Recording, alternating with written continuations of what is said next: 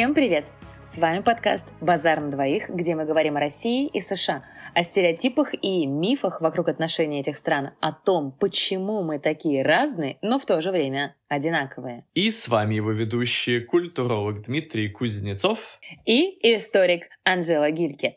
Сегодня мы профессионально потрепимся о том, на что же жалуются люди в России и США, и обсудим, Почему в Америке так много бездомных? В каких школах больше гей-пропаганды? Почему у русских все всегда хреново, а у американцев fine thanks? Кого ненавидит больше, ментов или коллекторов? Об этом прямо сейчас в выпуске «Книга жалоб и раздражений».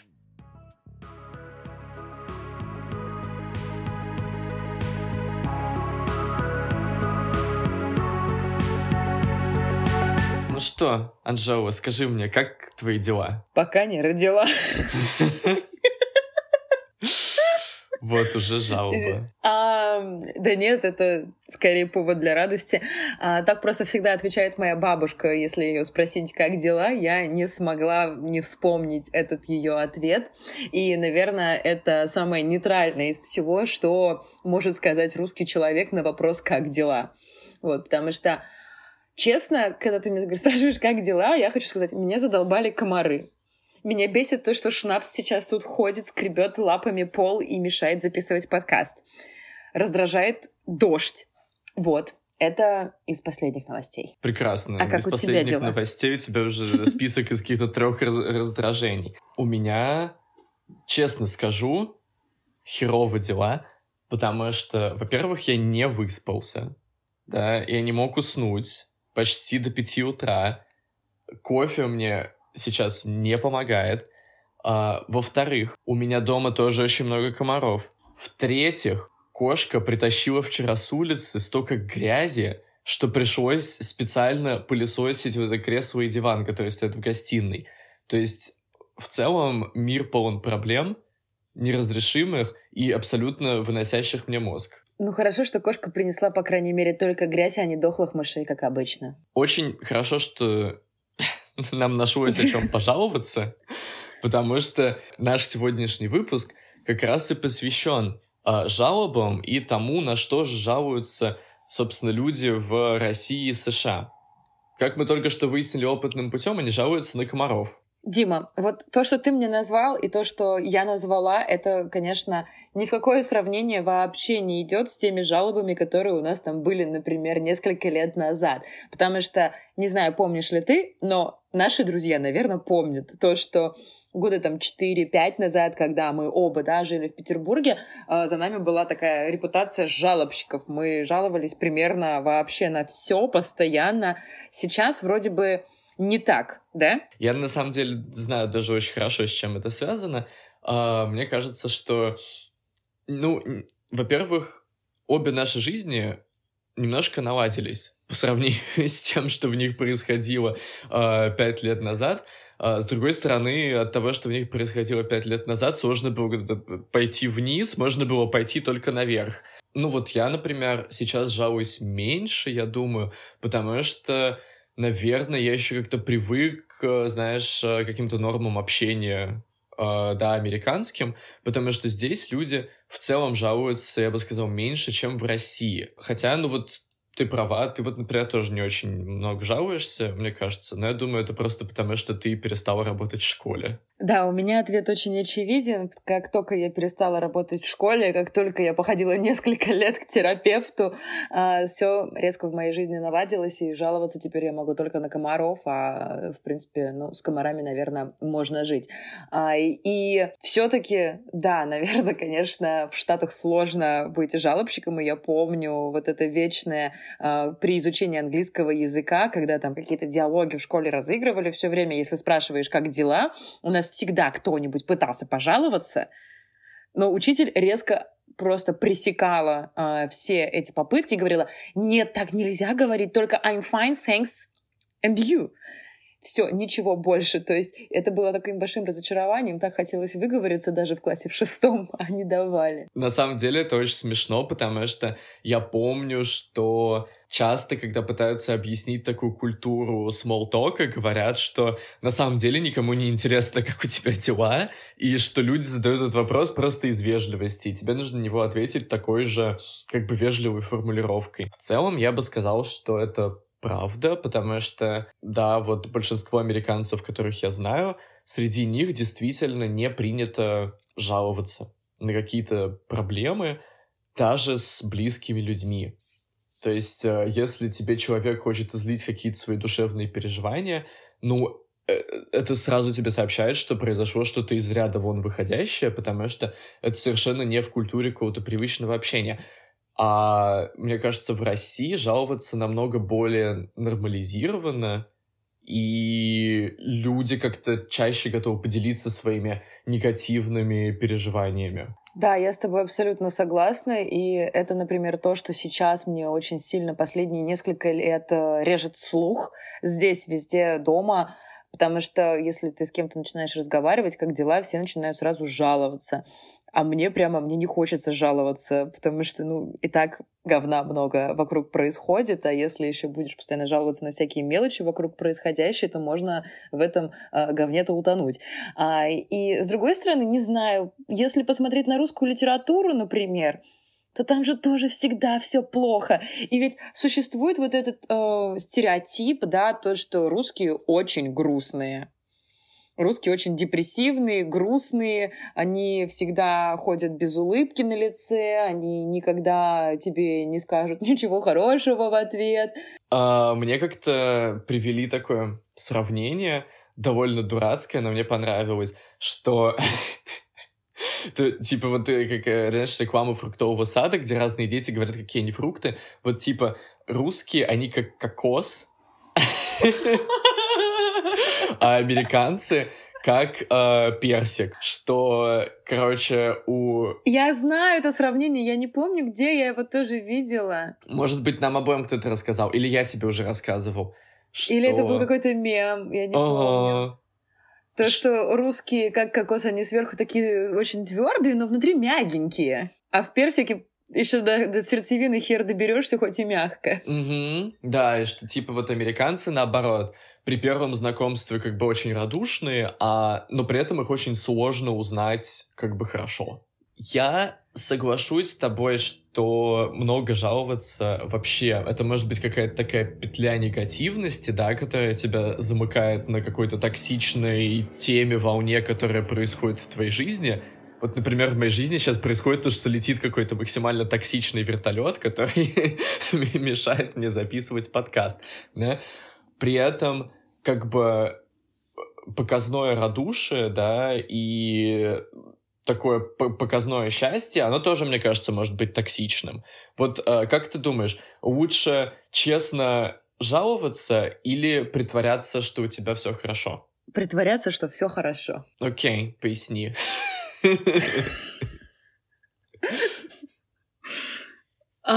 Я помню, когда я первый раз приехала в Штаты, меня так сильно раздражало, что они везде меня спрашивают, как дела, и такие добрые, позитивные. Я хочу купить трусы с носками. Какая вам разница, как у меня дела? Я искренне этого не понимала и каждый раз очень сильно раздражалась. В следующий раз, когда я приехала, я уже не раздражалась. На третий раз я сама первая спрашивала у людей, как у них дела, и мне нравилось улыбаться этим людям. Не знаю, возможно, это было связано еще с тем, что в первый раз, когда я приехала, у меня был такой преддепрессивный эпизод на фоне увольнения из школы, точнее, предшествующий, да, увольнению из школы, а потом постепенно, как только у меня все стало налаживаться, я стала лучше воспринимать счастливых людей. И в целом я понимаю, что когда тебя окружают люди, э, это если, если мы говорим про незнакомых людей, да, Потому что в целом, честно, всем плевать реально на то, как у тебя дела. Но если тебе в магазине при продаже носков, трусов, там, продуктов пожелают хорошего дня, сделают комплимент какой-то твоей татуировке, твоему плащу, это гораздо лучше, чем тебя пошлют далеко и надолго в пятерочке или в магните в каком-нибудь, да, или в Диксоне. Честно, день становится гораздо лучше, если тебе просто продавец или там продавщица улыбнутся и скажут хорошего дня, а не просто молча спросят, пакет нужен. Мне кажется, на самом деле, что может быть и какая-то вот эта привычная русская честная тоска, да, и э, какая-то грубость в повседневном общении, и американское радушие, они на самом деле могут происходить примерно из одного корня, скажем так, а, что жизнь трудна. И в России, условно говоря, жизнь трудна, и есть такой консенсус, да, что все об этом знают, поэтому ну, как бы у тебя все плохо, у твоего соседа все плохо, у всех все плохо, поэтому, да, ну, нормально об этом поговорить, потому что, а, а что еще, что еще происходит? Нужно же чем-то поделиться. В США тоже, как бы, может быть, у тебя все плохо, да, и там у твоего соседа все плохо, но, чтобы не делать эту ситуацию еще хуже, вы стараетесь таким образом друг друга как бы поддержать. Что это типа, я тебя вижу, да, э, может быть сейчас тяжело, но это как бы вот тяжелая жизнь, мы должны протащить себя через нее вместе. Мне кажется, что это еще частично связано все-таки с историей, с прошлым, если так можно сказать, а, потому что в целом как бы, в России всегда все было сложно, да, и в России люди всегда были такими угрюмыми. Посмотрим на нашу народную музыку, где там тоже какой-то трэш постоянно происходит, ну вот на фольклор, на сказки, ну везде какая-то жесть. А в мировой истории существует такое понятие, как американский феномен. И американский э, феномен связан как раз э, напрямую с достигаторством и с тем, что у нас все зашибись. У нас все лучше всех. Мы первыми создали Конституцию. Мы первая демократическая страна. Мы вообще лучше всех, мы делаем все лучше всех, мы делаем все быстрее всех и качественнее. И в такой э, парадигме очень сложно жаловаться. Ты не можешь испортить свой имидж. Да, мне кажется, что это на самом деле еще подводит нас э, к этому э, коньку, на котором мы все время садимся, когда мы что-то пытаемся объяснить друг другу про что ж там э, что ж там в США а, про протестантскую этику. Это же, ну, очень похоже в целом на то, вот, чем протестантизм, допустим, отличается от католичества, что как бы вот если а, ты э, как много работаешь, на себя и, не знаю, на благо страны, да, то Бог тебе будет, в принципе, посылать только хорошее. И твое благосостояние в жизни на земле, оно на самом деле э, ну, скажем так, говорит о том, насколько ты праведный человек, да, насколько к тебе располагает Бог. Соответственно, может быть еще эта история про то, что как бы зачем жаловаться, потому что тебе как бы Бог посылает то, чего ты достоин. А как бы если ты хочешь быть достоин чего-то большего, тебе нужно приложить э, какое-то личное усилие и как-то изменить свою жизнь. Ну да, в России православие, где стерпится, слюбится. Где ты должен просто терпеть, страдать. Ну, в православной культуре это, мне кажется, подшито. Никого не хочу обидеть сейчас, но а, вот мой взгляд на православие, что культура вот именно в православной вере связана очень во многом со страданиями. С благородным страданием, да, тоже, что как бы ты страдаешь на этой земле, потому что твое страдание, оно на самом деле искупает что-то, да. Грехи отцов. А, ну и твои собственные грехи тоже. Ну из этого там тоже весь Достоевский, там тоже все как бы... Э, есть Постоянно один... что-то искупают и страдают. Ну да, что у Достоевского вот тоже, у него там есть один только вариант, скажем так, честной, достойной жизни, это жертвенный вариант.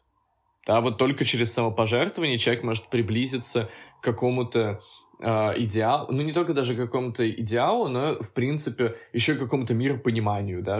Да, но, кстати, очень интересный момент, который я замечаю часто в каких-то исторических мемуарах, и вот сегодня, к несчастью, я замечаю это в повседневности, что когда приходит момент вот в нашей жизни, в России, когда реально есть на что пожаловаться, когда происходит реально, да, что-то прямо очень плохое, люди вдруг начинают говорить, что все хорошо, Угу. Да? И они просто начинают закрывать глаза на происходящий ужас вокруг и говорят, все хорошо. например, там моя мама, да, а, которая и твоя тоже. А, Наши среднестатистические мамы.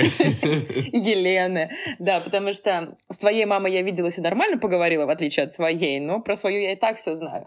А, и они обе говорят, что ну что, все хорошо, просто мы не думаем о том, что происходит плохого в мире. И вот такое отгораживание вдруг происходит от того, на что реально можно пожаловаться, и все жалобы ну, остаются на, вот, на бытовом уровне, а не на глобальном. Да, я согласен. Э, моя действительно это то, что мне э, часто пишут в сообщениях моей мамы, что ну, если не думать о плохом, то как бы все в порядке. Э, что, ну, мне все время кажется, что это какая-то такая стадия стокгольмского синдрома в каком-то смысле, и в каком-то смысле, мне кажется, это тоже может быть какая-то исторически культурная привычка, что просто, да, защитная реакция вообще сознания. Когда происходит какая-то трагедия, да, какое-то большое горе, которое ты не можешь контролировать, или, по крайней мере, ты думаешь, что у тебя нет рычагов на это повлиять. Если ты, скажем так, продолжишь все время думать об этом, то ты в какой-то момент можешь просто сойти с ума. А, соответственно, да, это вот такие какие-то ширмы, которыми сознание заслоняется от э, катастрофы, да, которая происходит вокруг. Другое дело, что тоже есть какой-то этический выбор. Что, может быть, вот здесь как раз этический выбор иногда это все-таки принять страдания. И пожаловаться на это, а не говорить, да, что вот тут-то I'm fine, thanks, да.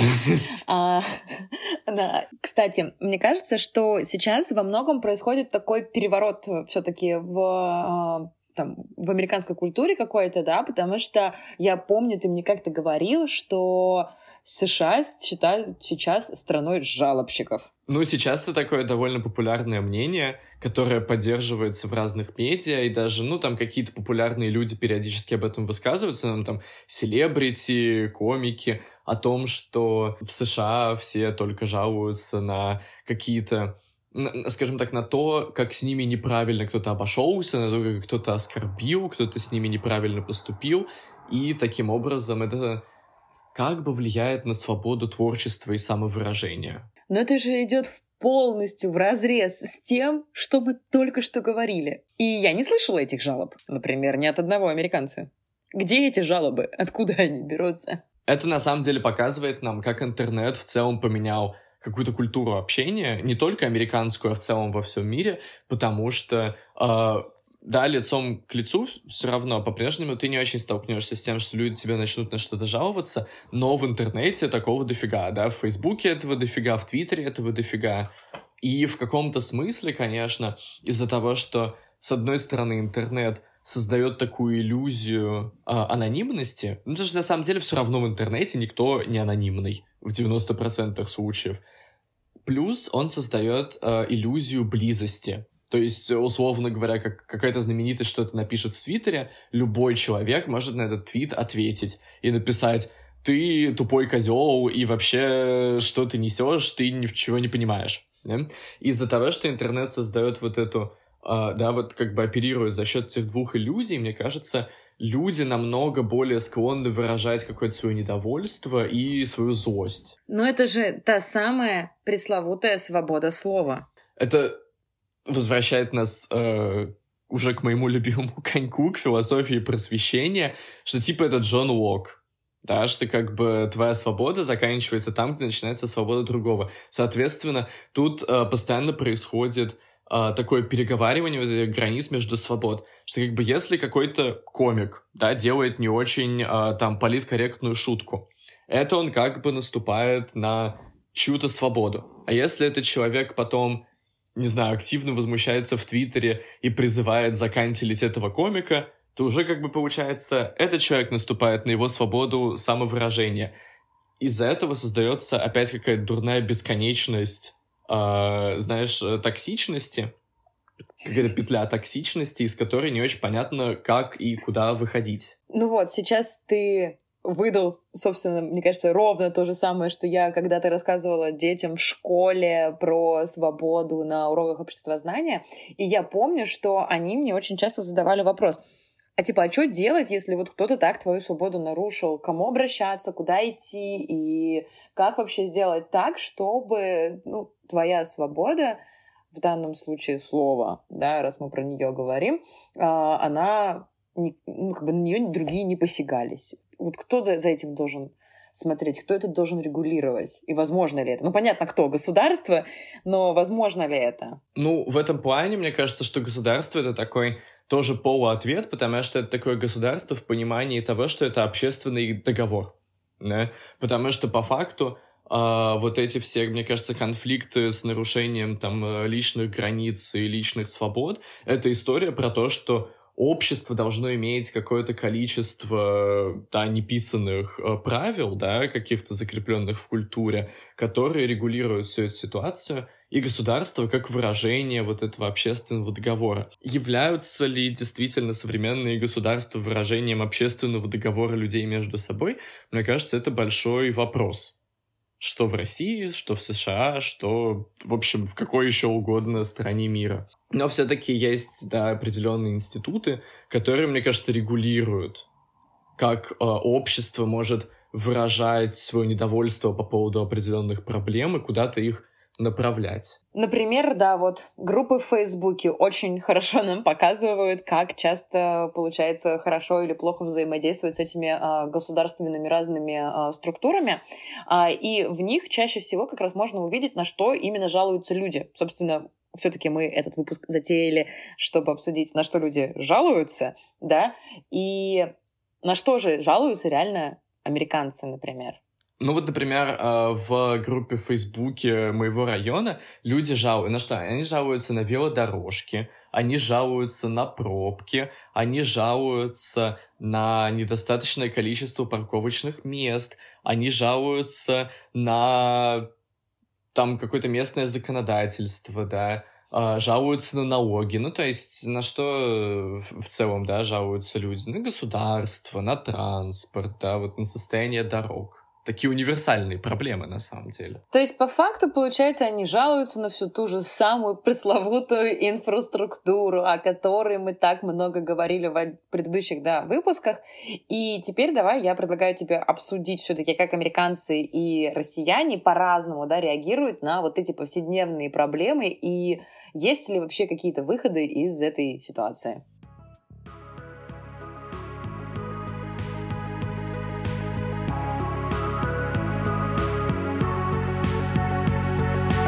Анжела, так получилось, что вот я уже три года не был в Петербурге, поэтому я более-менее знаю, на что жалуются люди здесь, да, там на автобусы и велодорожки. А какие вообще есть претензии к транспорту в Петербурге сейчас? Что раздражает людей? Честно, мне очень сложно ответить на этот вопрос, потому что я просто прекратила общаться с теми, кто жалуется. А сама я езжу на такси и на метро, но метро меня не смущает, вот. А такси, ну, иногда смущает, но мне чаще приходится брать комфорт-класс, потому что у меня собака. И я вот, например, со своей стороны могу сказать, что я вот, например, очень сильно жалуюсь всегда в своих мыслях э, на такси, потому что там нету никакого такого отдельного пункта про размер собаки, например, да, то есть я еду с собакой, я всегда априори плачу, я всегда плачу за собаку, да, то есть я не вызываю там такси просто и такая типа, эй, смотрите, у меня собака, потому что в прошлые разы, когда я так делала, давно я так делала, и меня каждый раз покрывали матом, уезжали, начинали орать на моего шнапса. Мне это не очень сильно нравилось. Вот это был реальный повод для жалоб, да, то, что я вообще раньше очень часто писала жалобы в Яндекс Такси на всех таксистов подряд, что они не носят маски в пандемию, что они лихачат, что они не пристегиваются, что они обматерили мою собаку. Сейчас в целом такой проблемы, например, уже нет. Вот.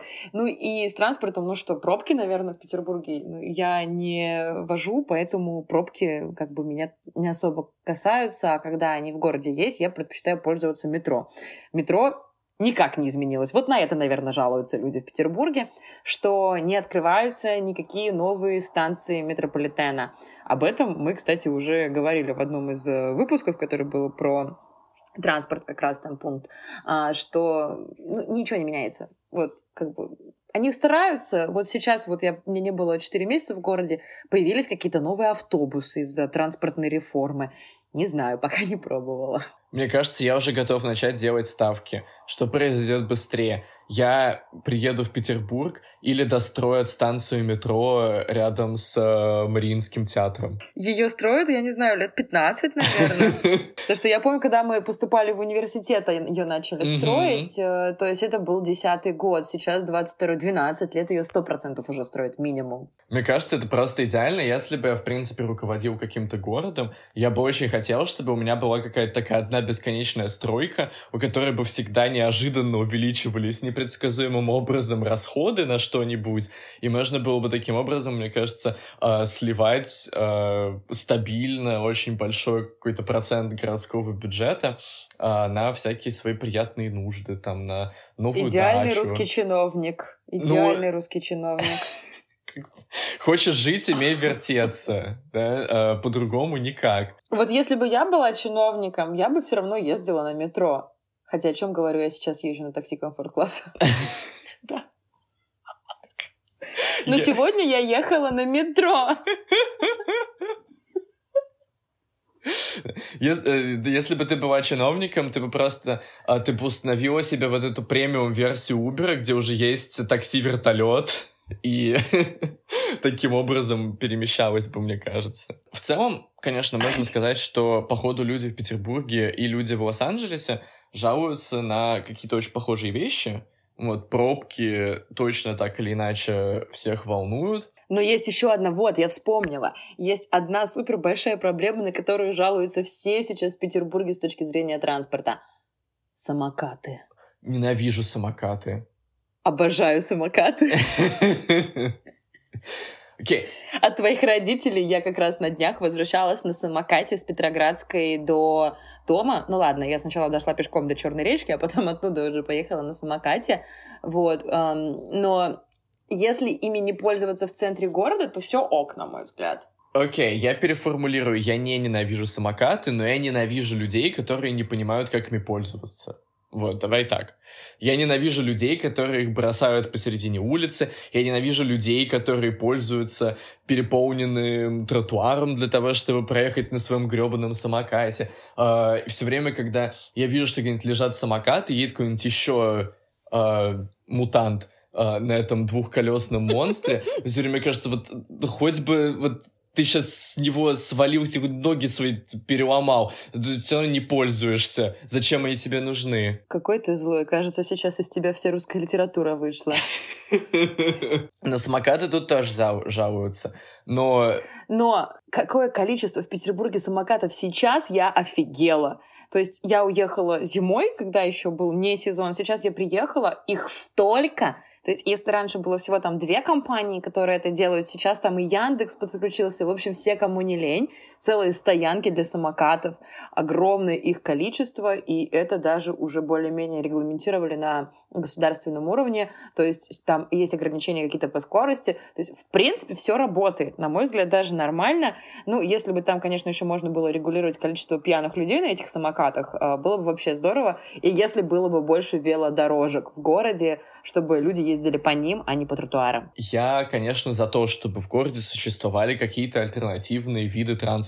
Велодорожки тоже хороший пример. А тут просто сейчас это тоже очень актуальная проблема, что все-таки так или иначе, помимо того, что люди просто жалуются на трафик и пробки, более-менее они еще приходят к осознанию того, что город, в котором машина является единственной жизнеспособным способом какого-то передвижения, да, это плохо продуманный город, потому что когда, да, там на семью две-три машины, все это и создает вот эти бесконечные пробки. Сейчас пытаются как-то эту ситуацию регулировать. Да, вот в моем районе, например, как мы говорили, появились вот эти велодорожки, э, запустили больше маршрутов автобусов и так далее, и так далее. В целом людей сейчас мотивируют э, пересаживаться на какие-то альтернативные автомобилям видам транспорта, чему они вообще на самом деле не очень рады. И, ну вот в группе в Фейсбуке был гигантский срач по поводу этих велодорожек, что как бы кому это все нужно, да я, когда еду по этой дороге, мимо меня проезжают от силы 4 велосипедиста, что ими никто не пользуется, там бла-бла-бла и так далее. В целом, э, я, несмотря на то, что лично с этим не согласен, я понимаю, откуда у людей возникает эта претензия, потому что, несмотря на то, что их мотивируют пересаживаться на другие виды транспорта, большинство этих видов транспорта не развиты. Да? И, условно говоря, совершить тот же маршрут, который ты можешь совершить на машине, иногда понадобится 2, 3, 4 разных автобуса, которые все идут с большими перерывами между собой. И тут возникает опять-таки большой вопрос, что, возможно, опять какая-то закрученная петля негативности, что неразвитая инфраструктура, которой сложно пользоваться. Почему инфраструктура неразвитая? Потому что в нее не вкладываются деньги, потому что ей не пользуются. Соответственно, кто должен сделать первый шаг? Или город должен сначала, да, э, потратить много денег и сделать все условия для того, чтобы люди начали больше пользоваться автобусами или метро. Или люди должны пересесть на автобусы и метро, таким образом показать, что есть какой-то интерес, да, а, создать запрос, на который город потом ответит. Это так странно, мне всегда кажется, потому что уж где-где, а в Калифорнии на велосипеде можно передвигаться круглый год, в отличие от Петербурга, да, потому что в Петербурге, ну, от силы несколько месяцев ты можешь э, спокойно ездить э, на велосипеде без э, каких-либо э, погодных катастроф, да, вечных. И, ну, ты сам знаешь, какая погода в Петербурге. Вот, поэтому, конечно, почему не вкладывают, например, деньги в Петербурге в велодорожки, я понимаю. Во-первых, их нифига нет, вот, а во-вторых, это явно не то, что нужно. Потому что, вот, например, сейчас, э, как раз э, сегодня, да, в городе Санкт-Петербурге, в нашем прекрасном, закупили на 65 миллионов э, глушилки связи. Это же гораздо нужнее, правда, чем велодорожки. Вот. Э, чтобы блокировать и всю связь, и 5G, и 4G, и какие там еще G есть. Вот, да, поэтому денег нет, велодорожек нет. А, да, но мы держимся как можем, поэтому ездим на трамваях. И, кстати, вот трамвай — это мой лично любимый вид транспорта. А, они, конечно, такие здесь тоже старые и убитые, и это вот моя тоже вечная жалоба, что в Петербурге некогда городе трамваев, потому что, ну, первый трамвай был пущен в Петербурге, вот в России, да, и помнишь, я тебе рассказывала эту классную историю, что вообще первый трамвай был пущен по льду реки Нева, да, потому что у нас э, была конка, а, и это была такая монополия, они держали весь транспорт в городе и, естественно, не позволяли другим прокладывать э, рельсы по главным магистралям города, но люди-то русские предприимчивые, и что они сделали? Они проложили эти рельсы, да, по льду реки Нева, для того, чтобы от страны, а, где находится Зимний дворец, Адмиралтейской стороны, перебраться на Васильевский остров. И, конечно, люди все офигели, как при помощи этих трамваев гораздо удобнее без лошадей перебираться а, по а, городу. И вот, казалось бы, такая крутая история, да, но у нас почти все трамвайные пути в центре города сняты. В спальных районах трамваи тоже не очень сильно развиты. И вот сейчас, например, та транспортная реформа, которая проводится, она в первую очередь проводится, а, конечно, с точки... А, то есть они заменяют маршрутки на а, автобусы. Это, конечно, странное решение, особенно сейчас, потому что все автобусы импортные. И где мы будем потом брать запчасти для них, я не знаю. То есть, скорее всего, маршрутки скоро снова вернутся. А, и это мы сейчас просто еще говорим о Петербурге только, да, в котором, в принципе, не так плохо с транспортом, как а, в других городах. То есть, вот в Москве все супер с транспортом на мой взгляд, я не москвичка, москвичи сейчас, наверное, поставят нам кучу дизлайков сразу за это.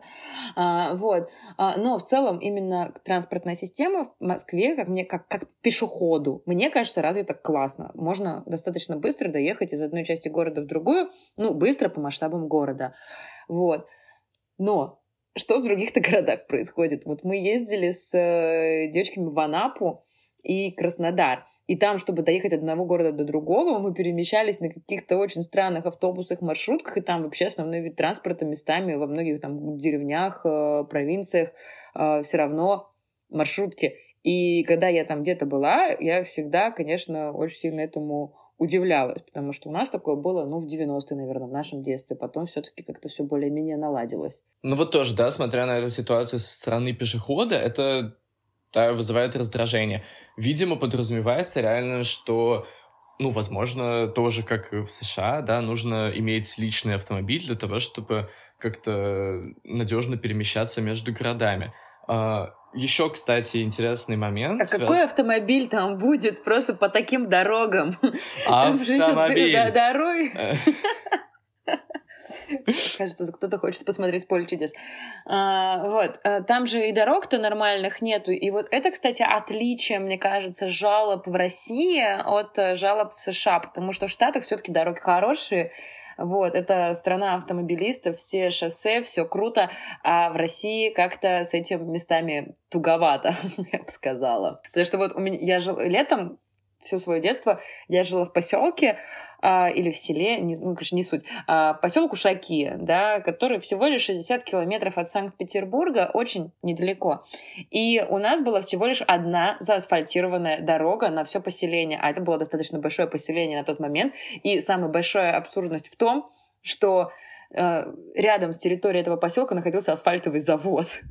Вот. Но у нас была одна заасфальтированная дорога, которую вечно тоже была вся раздолбанная. Не знаю, насколько, э, как много асфальтовых заводов на самом деле есть в США. Возможно, правда, немало. А, но Тут тоже вполне себе есть э, целые, да, области страны, где тоже не будет асфальтированных дорог. Собственно, почему есть вот этот стереотип про, э, да, реднеков в пикапе с дробовиком. Потому что реально, если у тебя нет какой-то гигантской машины, ты просто нигде там не проедешь по каким-то э, болотам Миссисипи или по э, техасским каким-то степям, или по полям грязи в Канзасе, знаешь. Поля грязи знаю, да.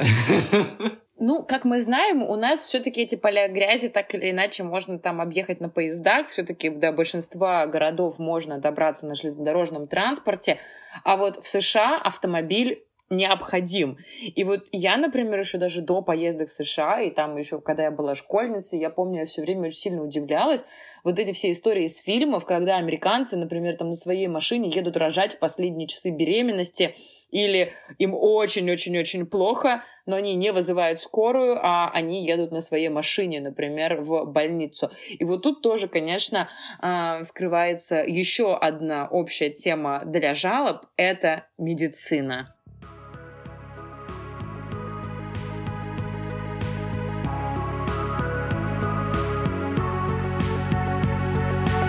Сожалению, история про то, что ты едешь в больницу и не можешь вызвать скорую, случилась у меня не в кино, да, а в реальной жизни, когда у моего бойфренда произошло обострение, мне кажется, какого-то желчного пузыря или какая-то такая хрень.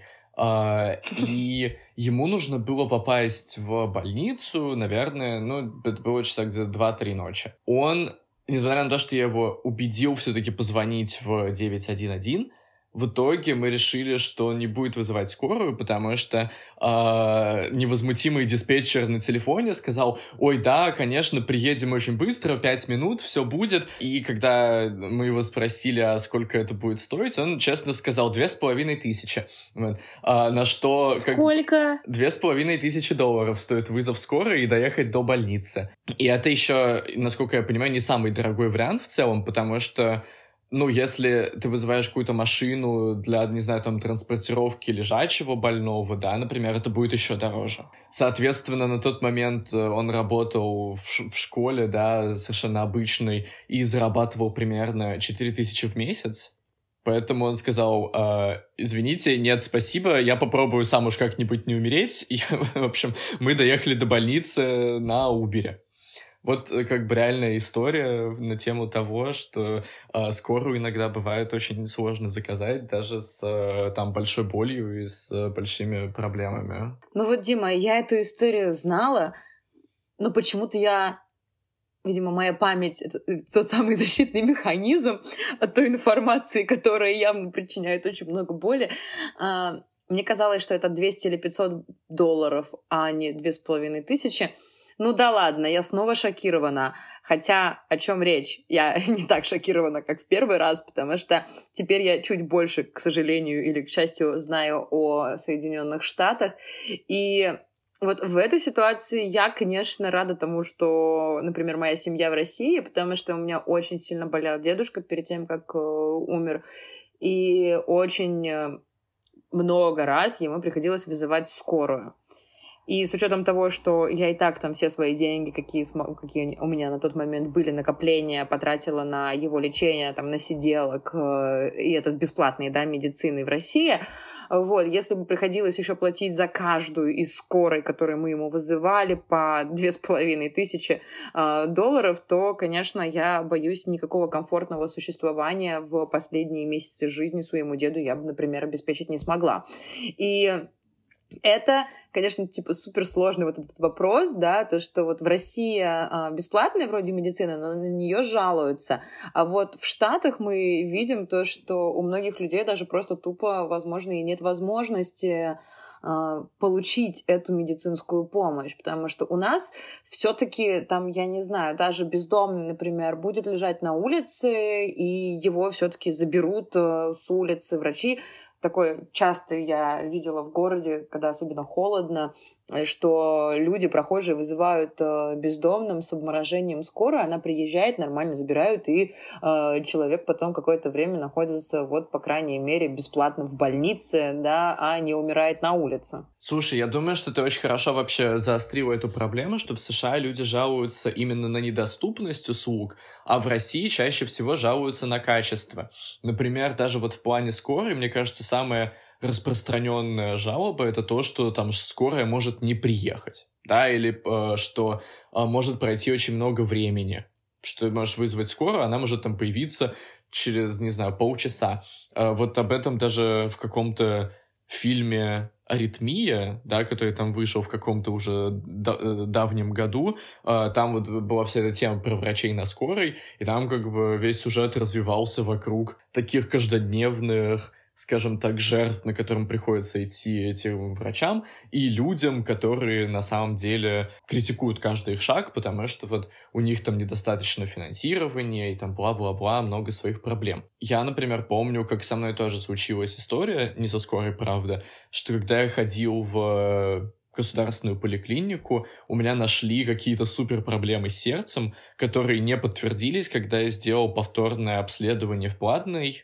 больнице, потому что оказалось, что в государственной поликлинике просто был очень старый херовый аппарат, который там делал какую-то вот эту штуку, и они нашли то, чего там ЭКГ. не было. Это была просто ошибка техническая. Очень интересно, что у тебя такая есть история, потому что у меня есть просто абсолютно противоположная. Потому что я пошла в платную женскую клинику на регулярное обследование, да, ежегодичное, где мне после обследования сказали, что у меня предраковое состояние. Ты помнишь, наверное, эту историю, потому что я я прекрасно помню тот день, сложно забыть, конечно. А, мне там 20 с небольшим, мне говорят, что у меня предраковое состояние просто на основе там двух осмотров.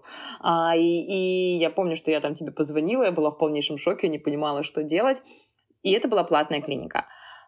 После я решила сходить в государственную поликлинику, в обычную самую, а, по прописке условно. И что мне сказали? Меня посмотрела врачей 10 там. Они собрали, блин, консилиум и сказали, у вас ничего нет, вы здоровы. И вот здесь тоже еще одна проблема, по крайней мере, в российской да, медицине, то, что в платных клиниках очень часто дурят. То, что особенно в стоматологии и в э, женских э, консультациях, да, потому что там находят кучу того, что нужно сделать, э, каких анализов сдать, что удалить, что отбелить и так далее. И, соответственно, ты пугаешься, ты делаешь, и ты платишь кучу денег. И получается, что и бесплатная медицина в России плохо, и платная плохо, а, и поэтому вот вечная история, что а, в России очень часто спрашивают по знакомым врачей. Ну, на стоматологию, например, мне кажется, жалуются абсолютно везде, да, на какие-то совершенно раздутые цены, а, не только в России, но и в США. И в США есть же еще вот эта история про то, что у тебя есть медицинская страховка, да, не общая, а там, например, через твою работу, да, это какая-то частная страховая Это в компания. России ДМС называется. Дополнительное медицинское страхование. Это вот что-то из э, жизни, не знаю, каких-то Богатых. богатых и влиятельных людей. Это... На самом деле нет. Сейчас очень большое количество уже более-менее приличных компаний это делают. Ну, то есть вот, например, моя мама, среднестатистическая русская женщина Елена, она работает в магазине, да, она работает в Леруа Мерлен, и у них там ДМС. Но это Леруа Мерлен, с другой стороны, это Мгм. не, не Дикси. Ну да, это международная компания все-таки. Да, у А. меня в школе была обычная самая. Вот То есть, входит пожалуйста, ли если в... что, иди в поликлинику. Входит ли в страховку твоей мамы стоматология, например? Понятия не имею. Давай, напиши ей быстро. Боюсь, она мне не ответит. Да. Потому что, ну, чаще всего стоматология, мне кажется, не входит в э, какие-то страховые покрытия, потому что это как раз самая дорогая тема, и она всегда оставляется на твою личную оплату. Вообще, ну вот в США люди еще часто жалуются на то, что в целом система медицинского страхования очень запутанная, даже не то, что она дорогая, а еще то, что она очень непонятная, потому что есть очень много разных типов страховок, ну, в зависимости от того, с какой компанией твоя, там, например, работа заключает договор. И от этого может зависеть очень много вообще всего. Например, где именно ты можешь лечиться. Вот э, я могу рассказать это на своем примере, да, я вот хожу все время лечиться в университетскую больницу, но если она, например, закрыта, или когда был ковид, на кампус вообще было очень сложно попасть. Нужно было получать специальное разрешение, чтобы прийти на кампус. Ты заходишь на сайт своей страховки и вводишь свой адрес, и потом тебе на сайте показывается список каких-то медицинских учреждений или даже просто индивидуальных врачей, которые принимают твою страховку в близости да, от того, где ты живешь. Потом от твоего типа страховки зависит, что именно покрыто. да. К счастью, с 90-х годов существует какой-то там закон о том, что есть определенный а, минимальный список того, что любая страховка обязана покрывать. Да. А, но это реально как бы очень минимальный там лист из 6-7 наименований. И, естественно, от Ну, твоей... то есть все-таки умереть тебе не дадут или дадут? Ну, скорее всего, тебе не дадут умереть, но, возможно, потом ты разоришься, пока ты будешь выплачивать свой счет за то, что тебе не дали умереть. То есть получается, извини, да, что я тебя перебила, то есть получается, а, что если ты там а, упал в обморок где-то на работе, на улице, тебе вызвали скорую, Скоро... тебя забрали лечиться. Скорую, не- не- скорую никогда не покрывает ничто. Мне кажется, ни одна страховка не, не покрывает скорую, Ага, если только тебе не 65+. То есть вот единственное, что А. для, скажем так, для людей там группы 65+, в принципе, есть такая как бы государственная опция медицинского страхования. а если тебе вызвали скорую не по твоему желанию? Ты был в обмороке, ты не мог ничего сделать, ты не мог их остановить. Ну вот, к сожалению, да, обязан платить то, кому оказали услугу. То есть, да, не тот, кто заказывает, поэтому, если, знаешь, на самом деле, если очень хочешь кому-то испортить жизнь, просто закажи кому-нибудь скорую на дом. Просто так. Вот, кстати, у нас, насколько я знаю, у нас есть штраф за ложный вызов скорой.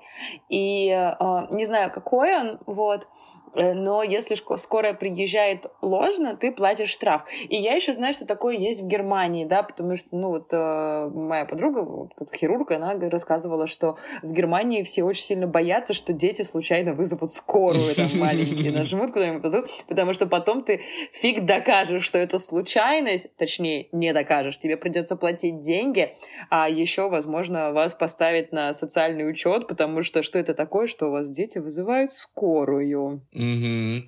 Мне кажется, это примерно как есть такая тема еще с полицией, да, что за Да, вызов конечно. полиции тоже там что-то полагается. Да, они же так напряглись, что приехали. В чем еще, да, э, прикол всех этих медицинских страховок здесь? В том, что э, очень часто твоя страховка покрывает только какую-то часть, так или иначе, от того, что тебе нужно заплатить. И есть куча тоже разных э, опций, прописанных в твоем контракте про то, сколько это, то, что называется out of pocket expenses, да, вот там типа из кармана, сколько ты заплатишь. Потом есть вариант с э, co-pay, да, когда часть платишь ты, часть платит твоя страховка. Есть, например, минимум, что там, допустим, ну вот есть там минимум по каким-то страховкам тысяча долларов. Это значит, что ты ну вот если у тебя какая-то сложная операция, ты заплатишь до тысячи, а потом твоя страховка покроет все, что типа после тысячи, например. Если это там 15 тысяч, то, условно говоря, ты заплатишь тысячу, а страховка заплатит 14. Вот. Но люди просто теряются в таком количестве опций и совершенно не понимают, что происходит. И еще во всех больницах бесконечно куча волокиты и бухгалтерии вокруг того, что они все время пытаются выяснить еще, что именно покрывает твоя страховка, что нет.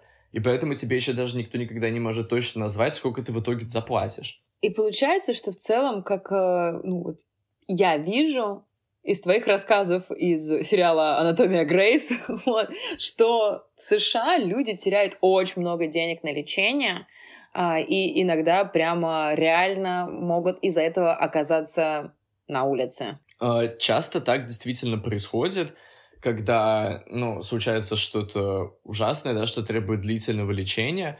Очень много людей, например, у которых и так нет работы, значит, у них нет и медицинской страховки. Соответственно, что им приходится делать, это покрывать полную стоимость самим, что очень часто, ну, просто невозможно. Бездомность, конечно, сейчас в США превратилась в абсолютно отдельную социальную проблему, а, которую, я думаю, ты вполне могла наблюдать. И когда ты навещаешь меня в Лос-Анджелесе, и когда мы в целом путешествуем по стране.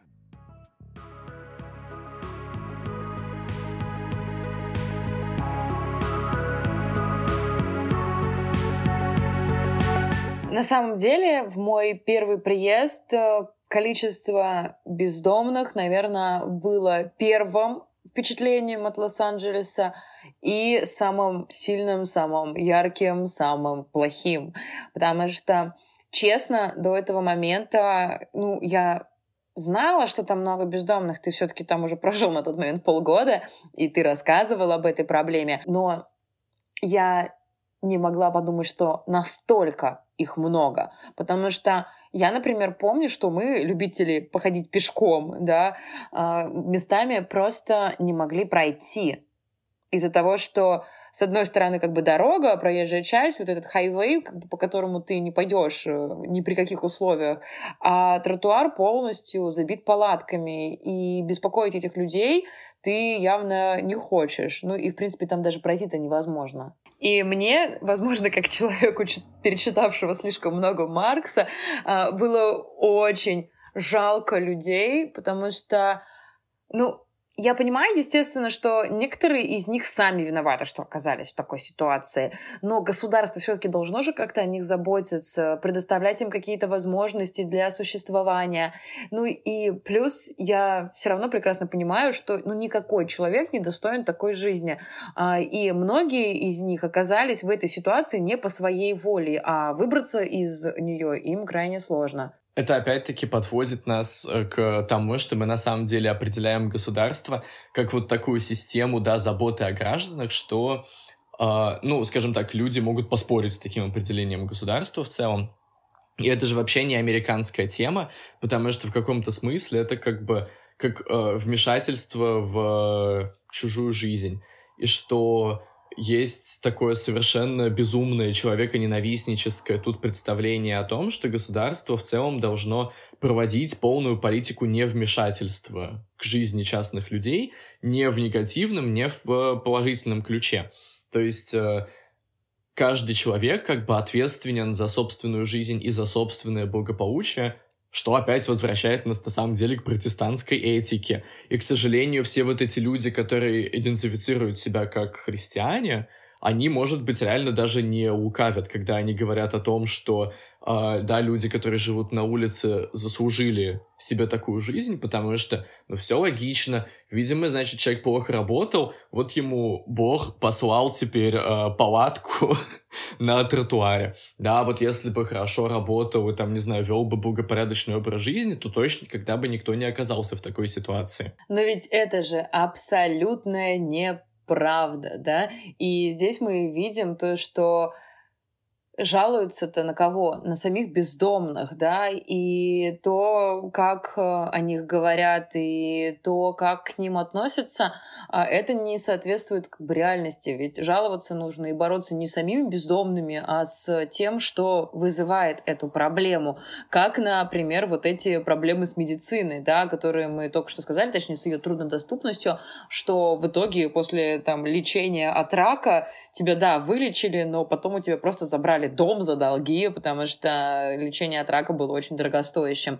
Ну, это же вообще несправедливо. Где социальная справедливость? Ну, это абсолютно точно несправедливо. Я думаю, что здесь тоже такая, скажем так, такой ресентимент, да, вот именно к самим бездомным людям, это в целом для людей какая-то отдушина, потому что они так или иначе свой какой-то гнев по поводу системы не могут никуда выплеснуть и что-то тоже изменить. Потому что, ну вот как медицина, да, то, что ты сказала, да, ее недоступность, точно так же на бездомность влияет гигантский список причин, который, ну, на который очень сложно, скажем так, повоздействовать, и на который должно, по идее, возможно, воздействовать государство. Ну вот давай назовем эти причины, там выделим топ-5, не знаю, причин, почему люди в Америке становятся бездомными. Потому что для нас, людей, кто живет все-таки в России, эта проблема не так актуальна. У нас, естественно, меньше бездомных. Не говорю о том, что у нас их нету, у нас они есть, мы их просто не видим чаще всего. А, но вот просто в США причины явно будут сильно отличаться от России, и, наверное, стоит их озвучить. Давай попробуем. Ну вот я бы сказал, что помимо уже упомянутой тобой медицины, да, точнее стоимости медицины, а, точно стоимость аренды. Потому что в крупных городах, например, ну вот в Лос-Анджелесе, да, снять э, однокомнатную квартиру в ну, не будем говорить даже в хорошем районе, просто снять однокомнатную квартиру, сейчас это точно будет стоить примерно Uh, ну, 1300, я думаю, 1400 в месяц. Как мы уже говорили, в США большинство людей именно снимает жилье, и, соответственно, создает просто кризис uh, вот этот рынка жилья, лендворды, которые взвинчивают uh, бесконечно цены еще, еще, еще, еще, потому что всегда найдутся какие-нибудь люди, которые работают в Гугле или в Амазоне или в Spotify, которые могут спокойно выкидывать по 3000 в месяц на какую-нибудь студию в красивом жилом комплексе, ну просто потому, что у них такие зарплаты, да, и как бы им плевать. И это, соответственно, поднимает уровень цен в целом на все жилье. Очень много людей оказывается на улице просто потому, что, ну, не справляется с тем, чтобы платить аренду, потому что при этом минимальный размер оплаты труда сейчас, мне кажется, то ли 15, то ли 16 долларов в час. Ну и, соответственно, можно посчитать, сколько часов тебе нужно работать, просто чтобы заплатить, например, тысячу долларов за аренду комнаты. Еще, на мой взгляд, одна из э, проблем — это, конечно, наркозависимость. И здесь э, опять можно вернуться к медицине. А, я не так хорошо знаю, естественно, эту всю тему, как ты, потому что я не погружена все-таки в американскую реальность, а, но знаю точно, да, то, что... Мне вот, очень нравится, извини, что... Я очень хорошо, по твоему мнению, знаю тему наркозависимости. Я вот знаю одну конкретную историю. А, это, по-моему, это уже не очень актуально сейчас, но это, по крайней мере, было актуально раньше. А, зависимость от опиатов а, когда в медицине, да, опять же, были очень сильно распространены разные обезболивающие с опиатами, да, которые были супердейственными, и разные крупные фармакологические компании их лоббировали, всячески продвигали среди больниц, и людям давали эти обезболивающие, они такие, о, класс, зашибись, моя нога после перелома не болит, да, а насколько еще тоже я знаю, чаще всего применяли именно к каким-то ортопедическим, да, проблемам, к сложным переломам, которые они вроде бы и зажили, но все равно продолжают регулярно и сильно достаточно болеть.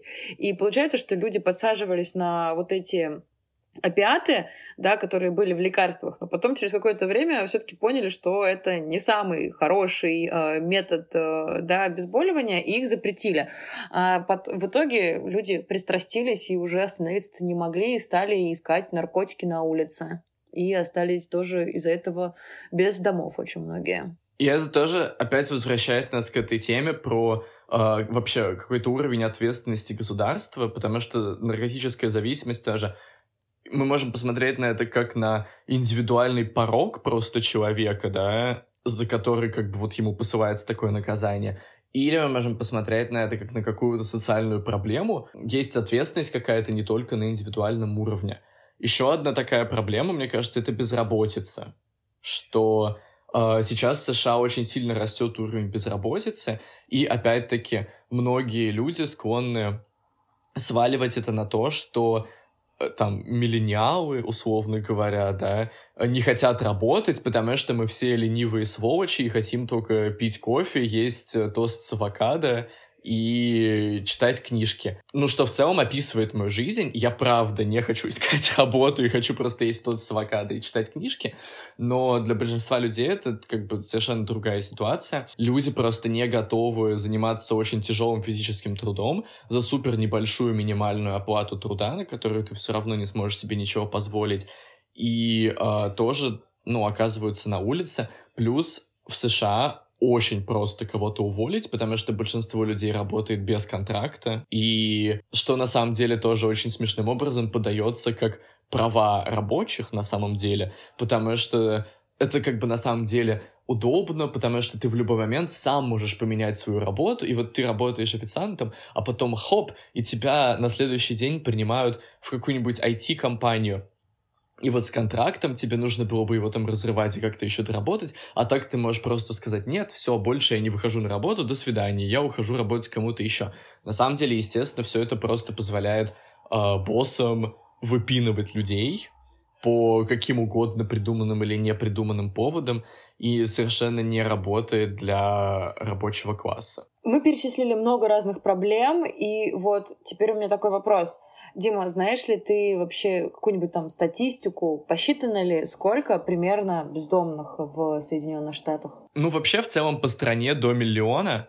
Я бы сказал, что, возможно, это немного заниженная цифра, или просто в некоторых городах это ощущается, даже эта концентрация ощущается намного сильнее. Я не знаю, сильно это ли больше или меньше, чем, конечно, количество бездомных в России. Знаешь, здесь мне очень сложно ответить на этот вопрос, потому что вот в Штатах, по крайней мере, о проблеме бездомных говорят, да, и на каком-то государственном уровне пытаются, да, об этом говорить, опять же, потому что есть какие-то инициативы снизу, люди реально об этом говорят, но ты просто их постоянно еще видишь, да. В России бездомных особо не видно. И это, к сожалению, им играет не на руку, да, потому что их нету, и типа проблемы нету. А на деле, по статистике, такой неофициальной статистике, а, в России до 5 миллионов бездомных, что оказывается в разы больше, чем в Штатах. И я вот этим была сильно удивлена.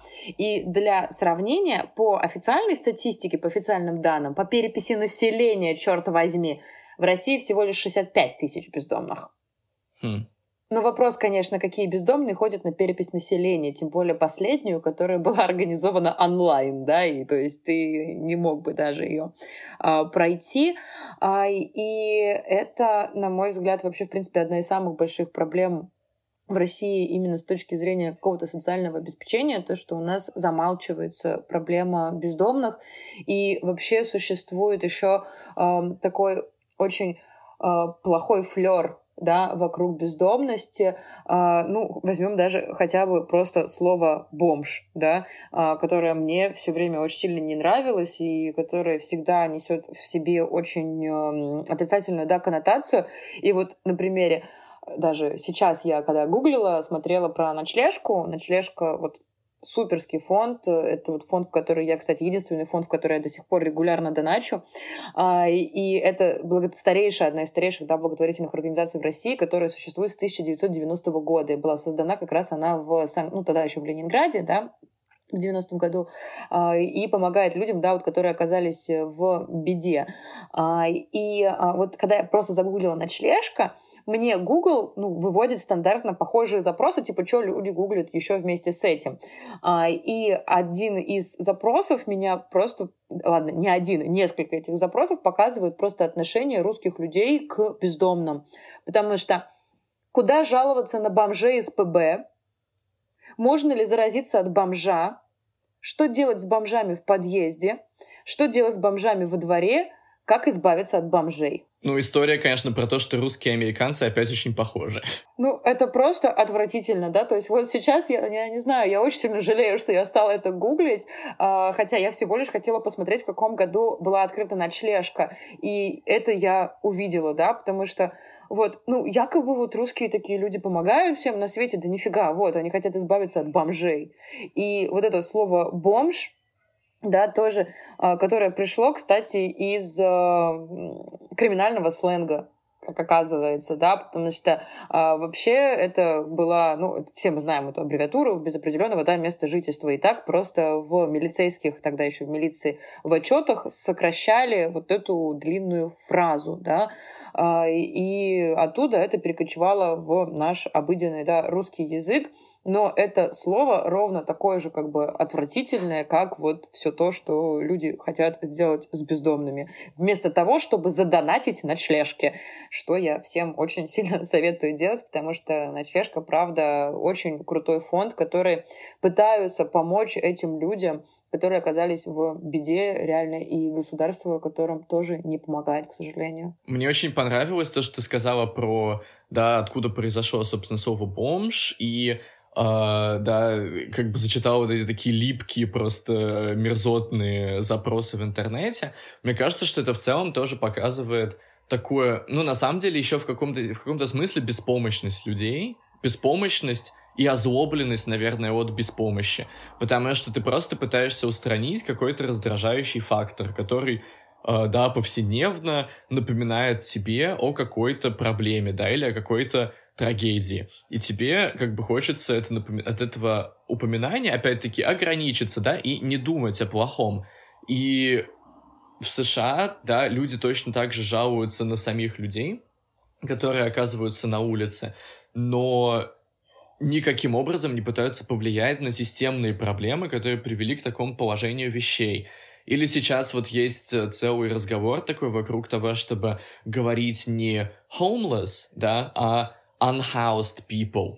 Вот. В чем разница? Как mm. бы на самом деле разницы почти нет.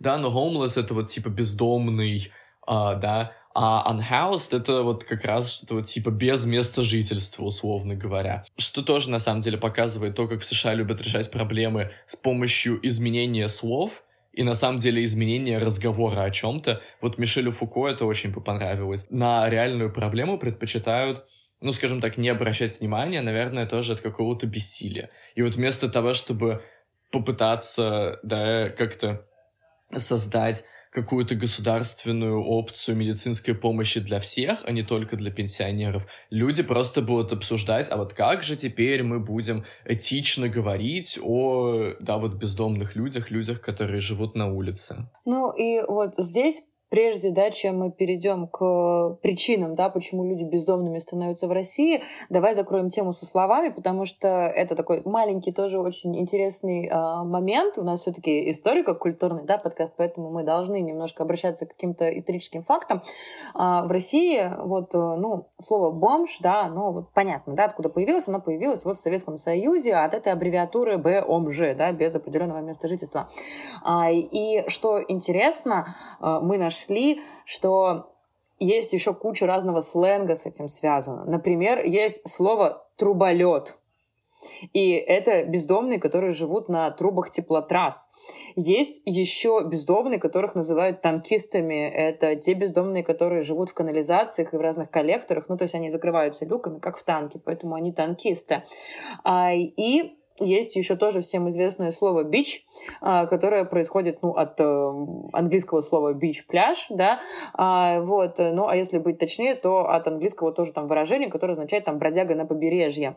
И вот слово бич, да, хотя казалось бы, то, что ну, там какой-то англи- английский, еще что-то, наверное, там 90-е, нулевые, но нет, оно оказывается даже старше, чем а, слово бомж, и вот появилось еще аж в начале 20 века и обозначала вот таких бродяг на а, побережье. А, и изначально это были люди, которые там дезертиры, например, да, или которые находятся на каких-то временных заработках, откуда тоже откуда-нибудь там убежали, и вот бродяжничают, в общем, да.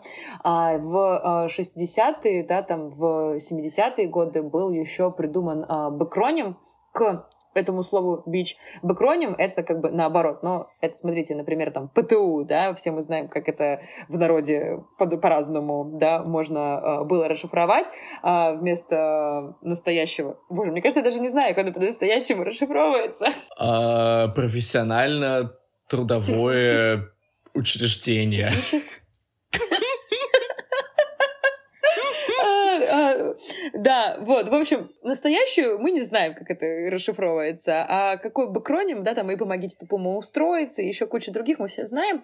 И вот э, бэкронимом к слову «бич» в 60-е 70-е годы, например, э, был э, следующая фраза «бывший интеллигентный человек». И вот в этой фразе «бывший интеллигентный человек» на самом деле кроется просто, мне кажется, вся суть бездомных в России, к сожалению. А, потому что у нас совершенно другие причины, почему люди становятся бездомными в России. Вот, Дим, как ты думаешь, какие у нас причины, вот, ну, вот по твоему мнению? Мне кажется, что была такая тема, когда э, людей просто обманывали, как-то спаивали, угу. например, притворялись, да. э, ну, да, какое-то мошенничество, потому я об этом знаю из фильма «Старые клячи», где у героини Лия Хиджаковой... А так... я об этом знаю от твоей мамы. Еще одной старой клячи.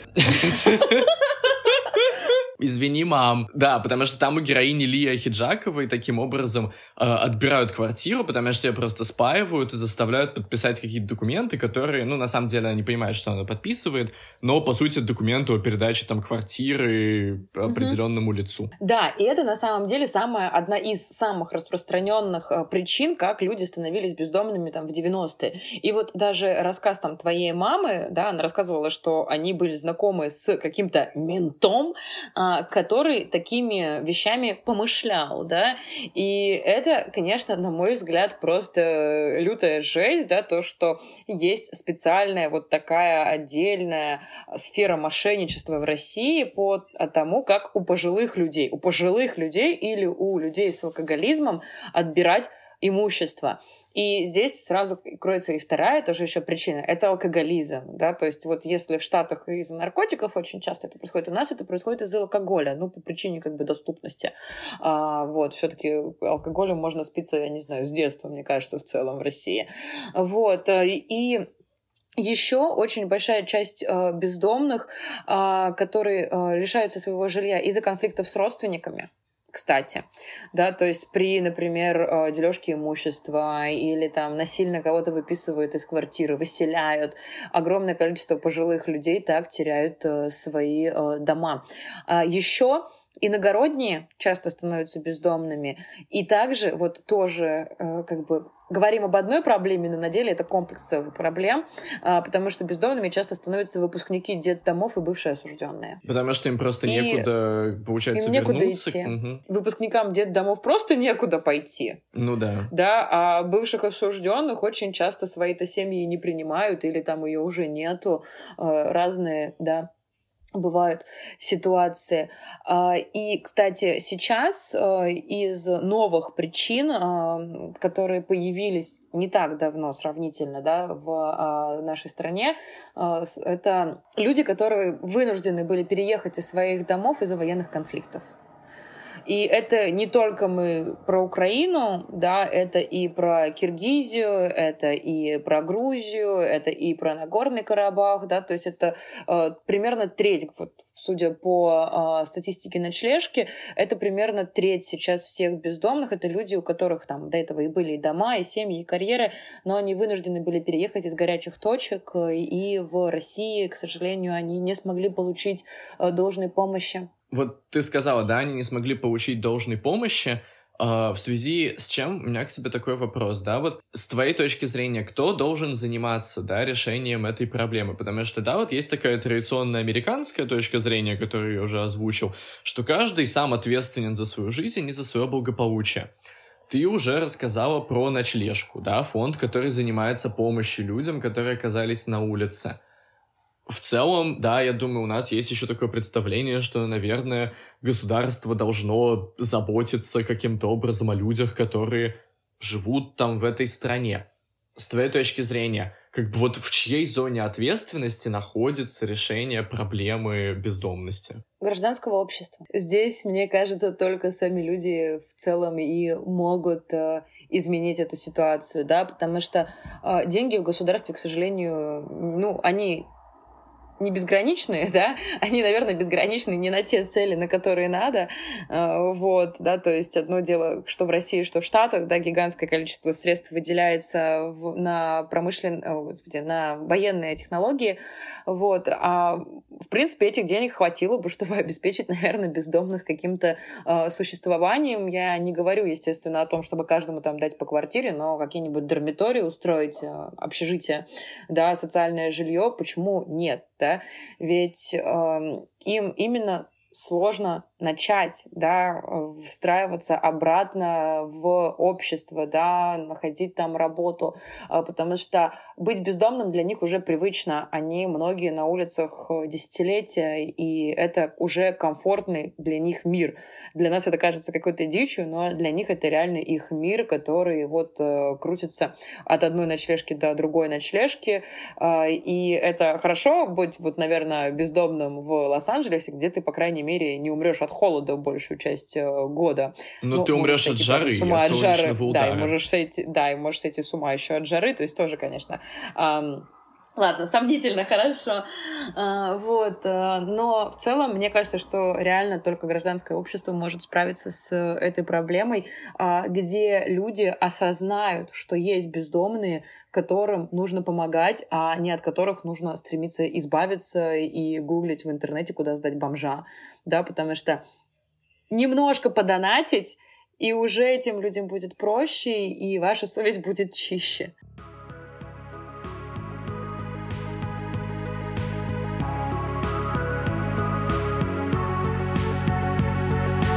Ну вот ты сказала, что гражданское общество является таким ключевым фактором в осознании и решении каких-то социальных проблем, в том числе бездомности.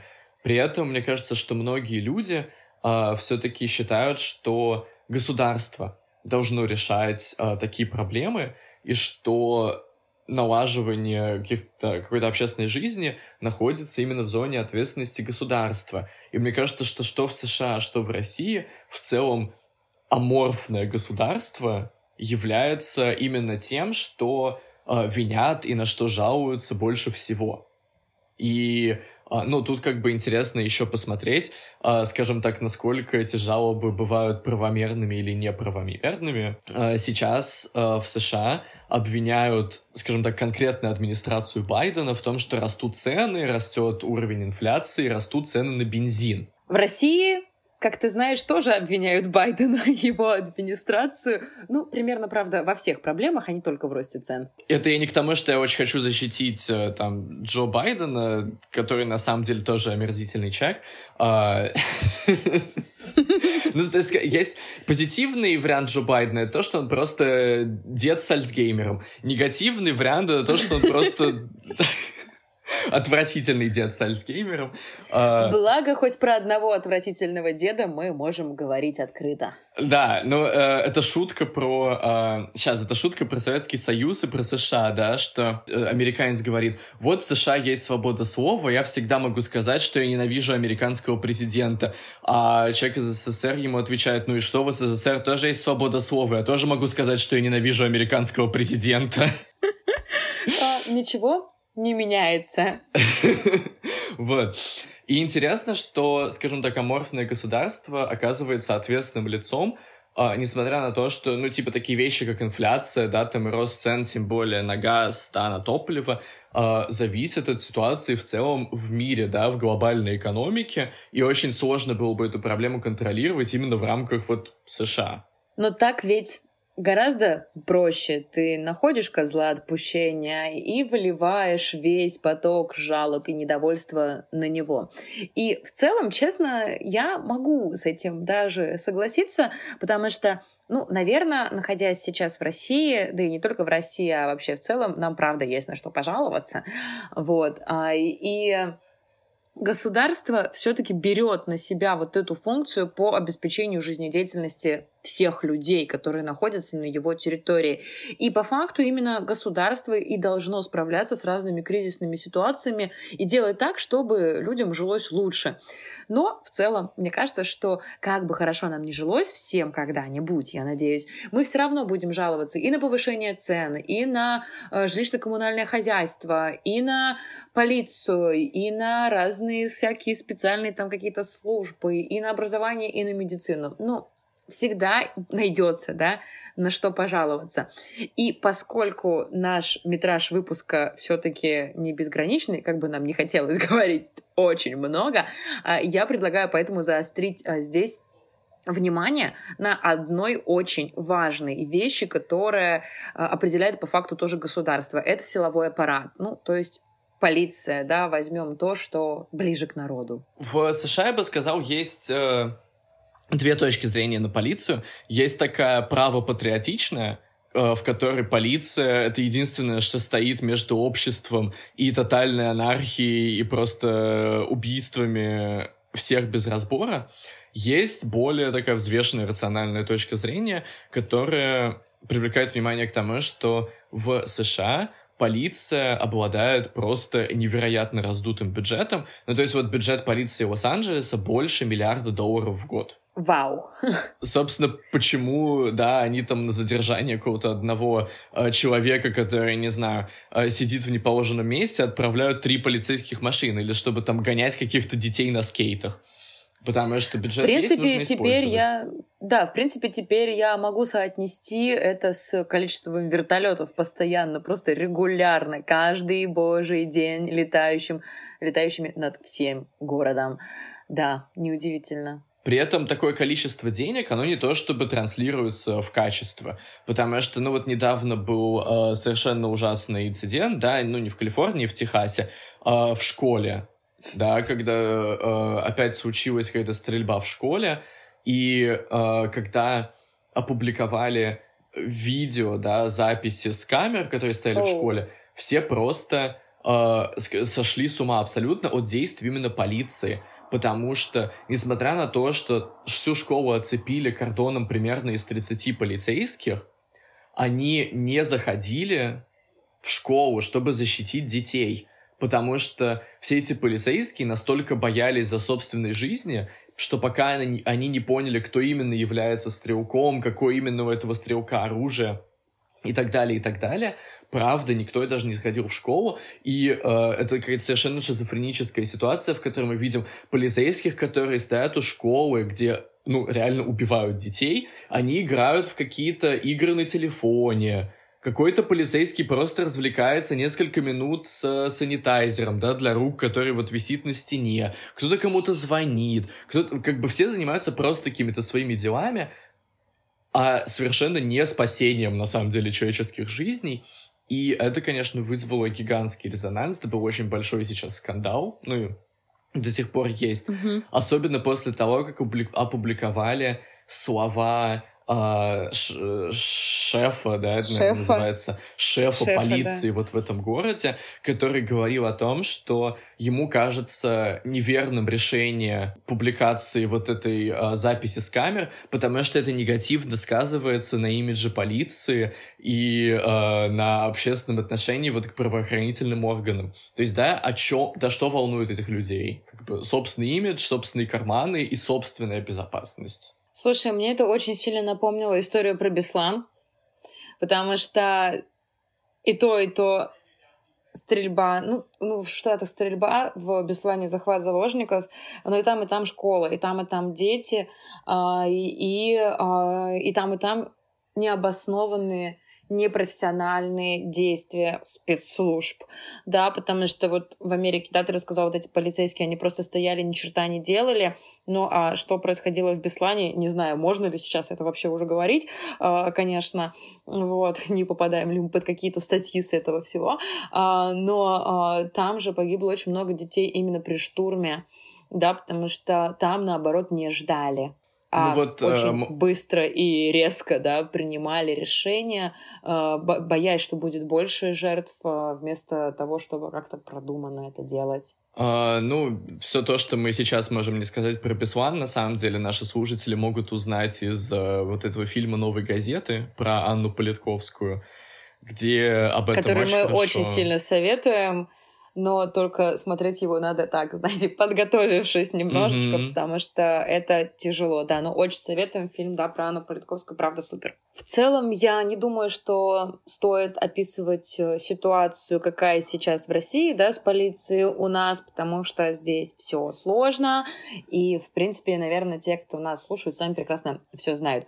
А, поэтому я бы хотела предложить обсудить близкую тему, то есть с теми людьми, которых, наверное, точно так же сильно не любят, как э, ментов и копов, а именно коллекторские агентства. Вот эта вот компания «Деньга», я помню, когда я ездила в университет со станции метро Академическая, я постоянно видела вот эти их э, объявления, там стояли вот эти навязчивые люди из э, микрофинансовых организаций. Я все время думала, господи, бедные несчастные люди, за вами же потом придут коллекторы. И оказывается, что на это реально очень сильно жалуются, и это прямо в топе. Как человек, который, к сожалению, знает коллекторскую систему немножко изнутри, я скажу, что все жалобы на то, что коллекторы чаще всего какие-то неадекватные долбоящеры, они очень правомерны. Да, вот как бы такая страница в моей биографии. Я месяц работал в коллекторском агентстве на телефоне. Внимание, а... это говорит Дмитрий Кузнецов, почти доктор социологии. Времена были тяжелые. А, мне нужно было заработать 10 тысяч на поездку в Италию. Это ты на... говоришь, были тяжелые времена, когда тебе нужно было всего 10 тысяч на поездку в Италию. Но это были не все деньги, нужно было немножко добавить. А, да, и до сих пор, наверное, вот этот офис коллекторского агентства — это одно из самых трешовых мест, в котором я вообще когда-либо был в своей жизни, где э, работали какие-то совершенные орки, урки и гоблины. И то, что, наверное, воспоминание, которое для меня осталось таким самым ярким, это моя коллега, которая преуспевала больше всех — и она, она коллектила какие-то невероятные суммы в день. У нее в день там должники платили по 200, по 250 тысяч. То есть, на самом деле, ну вот она реально с этого получала не вот 10 тысяч, как я, а очень хороший процент. И мы с ней как-то вышли в, в курилку не специально, да, потому что я, в принципе, старался там ни с кем не общаться э, и избегать всех этих людей. Но вот так получилось, что мы курили в одно и то же время, и какой-то у нас завязался там разговор о какой-то херне я обратил внимание на то, что пока она стоит и курит сигарету, она стряхивает пепел с сигареты не куда-нибудь, не в пепельницу или не в урну, а себе в ладошку. И, в общем, потом, когда она докурила, она весь этот пепел, который был у нее в ладошке, слезала находясь примерно вот в метре от меня, потому что мы разговаривали, мне стало просто катастрофически плохо. Она, видимо, как-то уловила мою физическую реакцию невольную и немедленно сказала, какую-то придумала отмазку про то, что есть сигаретный пепел, это очень хорошо для поддержания уровня кальция в организме.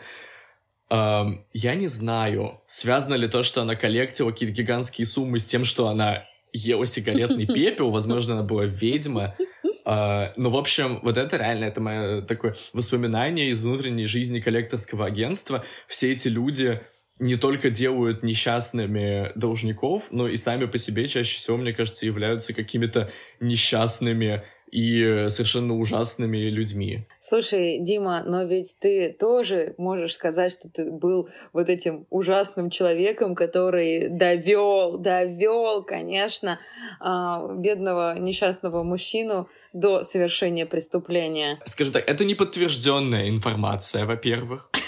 Это не подтвержденная информация. Это просто совпадение фамилий, да, я не буду сейчас называть ту фамилию, потому что это реально существующий человек. Ну да, как бы вот в моей базе был должник, должник из Москвы, которого я очень долго, скажем так, обрабатывал. А, да, там обязательно нужно орать, обязательно нужно материться, потому что если ты этого не делаешь, то тебе приходит и тебе уже стучит по голове какой-то там э, тюремный надзиратель, условно говоря, и э, объясняет тебе, как нужно правильно работать.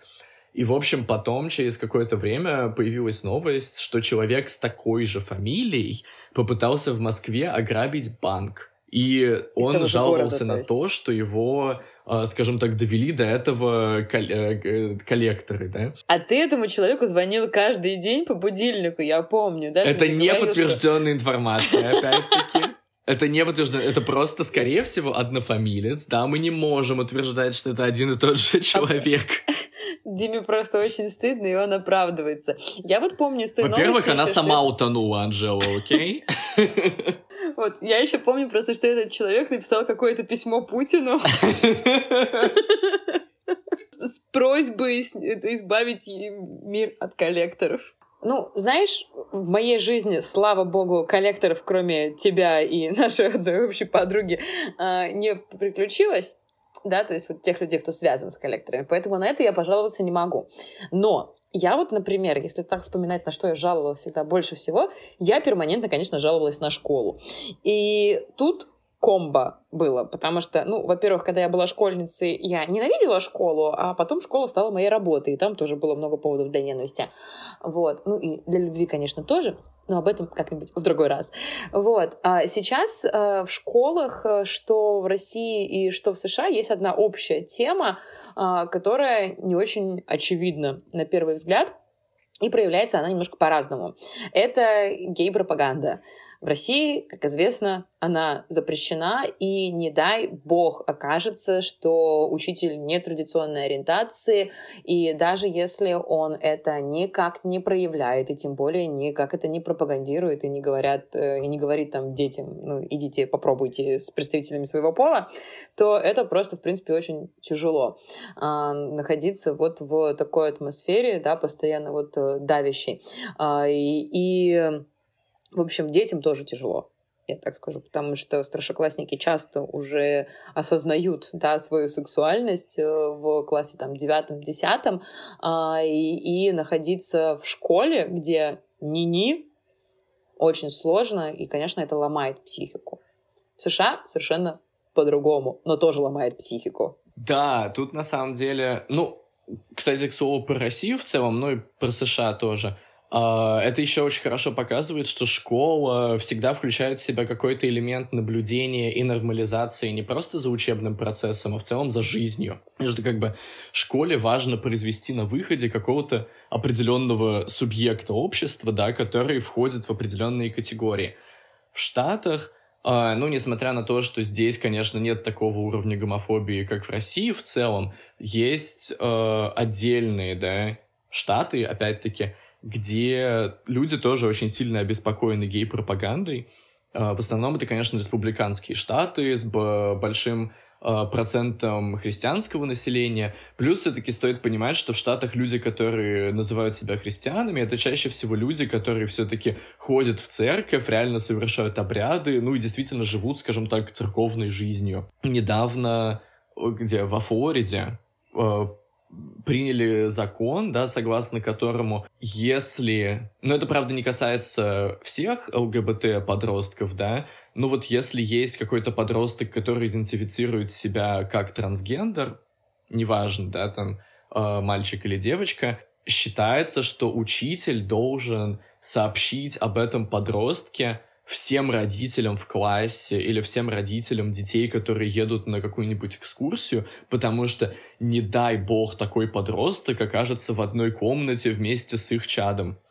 Uh, что, конечно, полный трэш, потому что, опять-таки, стоит делать скидку на то, что ну, скажем так, во-первых, стоит, наверное, сказать о том, что, э, в принципе, наверное, быть трансгендером — это очень непросто. А плюс, если мы говорим о каких-то подростковых годах, сколько людей реально может как бы думать что-то одно, да, а потом на самом деле подумать что-то другое и так далее. То есть как бы эта сексуальная идентичность тоже может быть такой очень подвижной, особенно в обществе, где об этом более-менее как-то люди периодически говорят. И ребенок, да, может оказаться в каком-то просто реестре трансгендерных подростков, его личная информация будет, э, его личной информацией сторонние лица будут делиться с там какими-то родителями его одноклассников, и то есть это просто такая ситуация, в которой муа, вот травля может появиться Прекрасно. на каждом шагу, и эта ситуация абсолютно искусственно создается людьми, да, которые вот принимают законодать... решения на законодательном уровне.